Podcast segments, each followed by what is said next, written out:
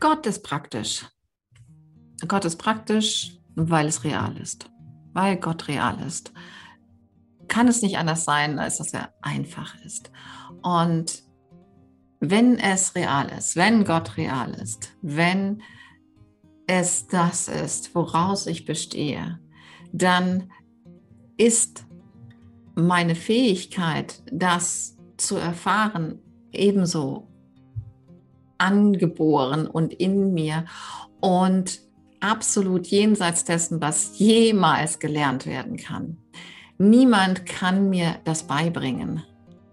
Und es ist nicht die Frage, ob, sondern nur wie ich, wie du, ganz persönlich, du, Gott, erfährst. Das ist etwas in diesem Sinne sehr Persönliches und etwas, worauf du neugierig sein kannst und voller Staunen erforschen kannst, indem du deine Antennen, deine Aufmerksamkeit nach innen richtest, nach innen, nach innen. Ich kann das nicht lernen. Ich kann es nur wieder annehmen. Ich kann die Fähigkeit wieder annehmen. Oder besser gesagt, ich kann es als Tatsache annehmen, dass ich diese Fähigkeit, Gott zu erfahren, Gott jetzt und hier zu erfahren, ohne dass irgendein Lernen nötig ist oder war, diese, diese Tatsache, die kann ich wieder annehmen und mich dort hinein entspannen. Ich selber war immer gut im Lernen. Ich habe mir sogar eine Art Lerneridentität gebastelt. Ja, ich habe mich als einen Lerner identifiziert. Hat mir diese Lerneridentität genützt? Habe ich die gebraucht dabei, mein wahres Selbst wieder zu erkennen? Nein, ganz im Gegenteil.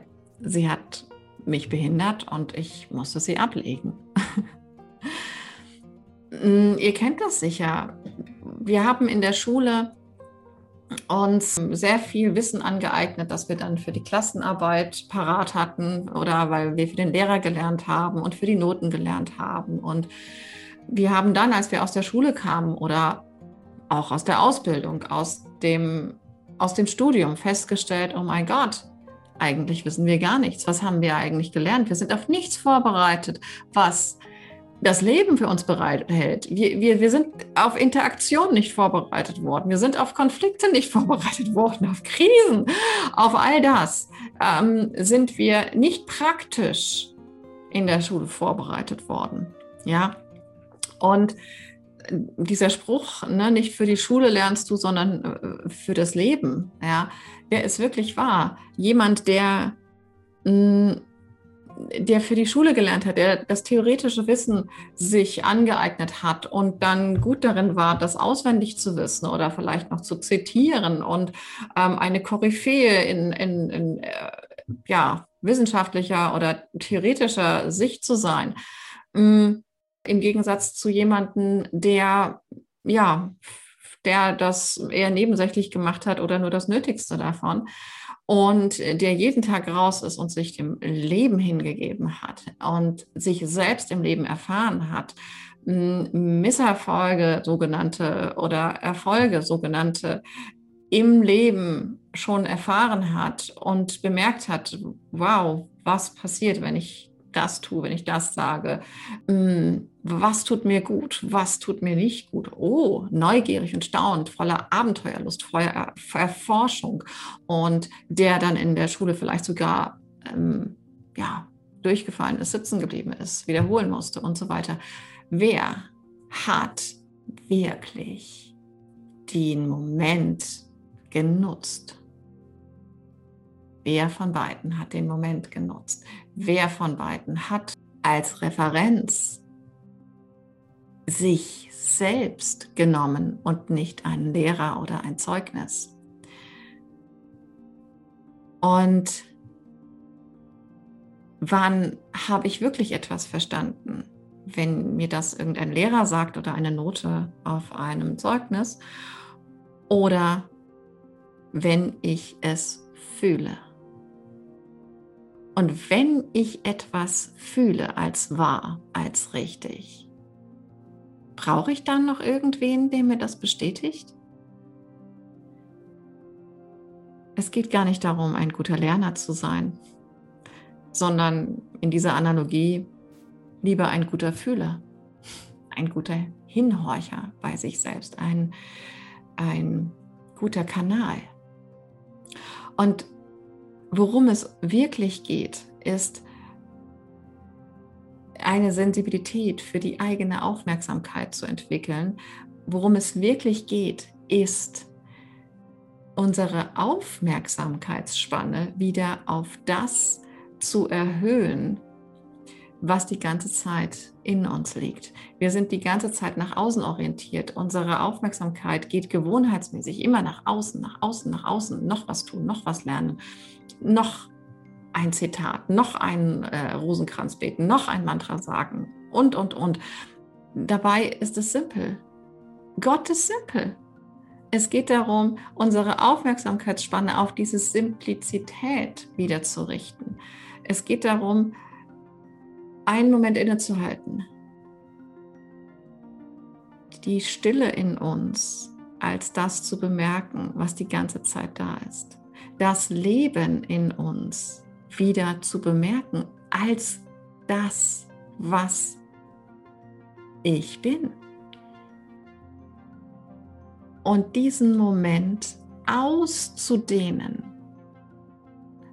Denn wir können am Anfang diesen Moment nicht lange halten. Wir können unseren Fokus nicht lange halten, weil der Fokus so sehr gewohnt ist, immer auf Äußeres und immer auf Äußeres und immer auf Äußeres gelenkt zu sein, dass wir nun die Zeit dafür verwenden dürfen, bewusst immer wieder diese Fähigkeit, die wir ja schon haben, unsere Aufmerksamkeit auf etwas zu lenken, nun bewusst nach innen zu lenken statt nach außen, immer wieder.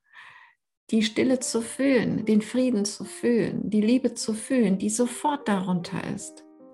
Wenn ich mich dafür öffne, wenn ich es zulasse, wenn ich es erlaube, wenn ich erlaube, dass ich das bereits erlaubt habe. Denn ich habe Gott bereits zugestimmt, sonst könnte ich nicht existieren. Es hat eine Zustimmung sozusagen von uns beiden gebraucht, damit ich existieren kann. Du könntest auch sagen, du hattest einfach nichts dagegen zu existieren. Warum? Weil es in Gott kein Nein gibt, kein Widerstand. Gott ist Erlaubnis und deswegen bist du Erlaubnis. Und diese Erlaubnis bei sich wieder anzunehmen, die ohnehin da ist, gegen die du gar nichts tun kannst.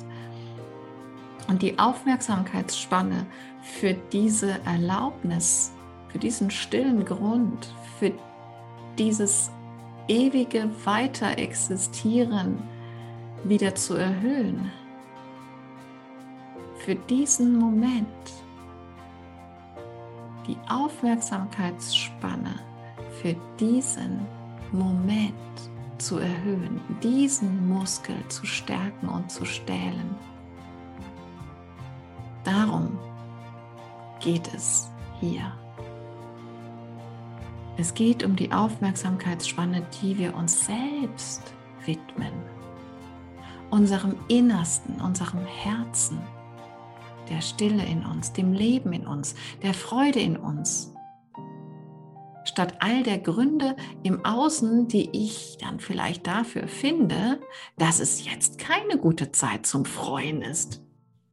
Eine Aufmerksamkeit für den Moment und ein Gefühl, ein Wissen darum, dass es das ist, wonach ich die ganze Zeit rufe. Dass es das ist, was mich die ganze Zeit unruhig sein lässt, weil ich meinen Fokus nach außen gerichtet habe. Es muss wehtun, denn der Ruf geht nach innen. Die Liebe sitzt innen.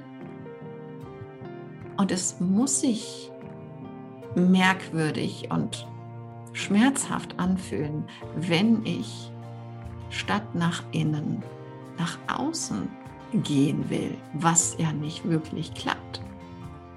Das noch dazu, es schmerzt immer weiter. Und je mehr ich immer weiter im Außen suche, desto schmerzhafter wird es.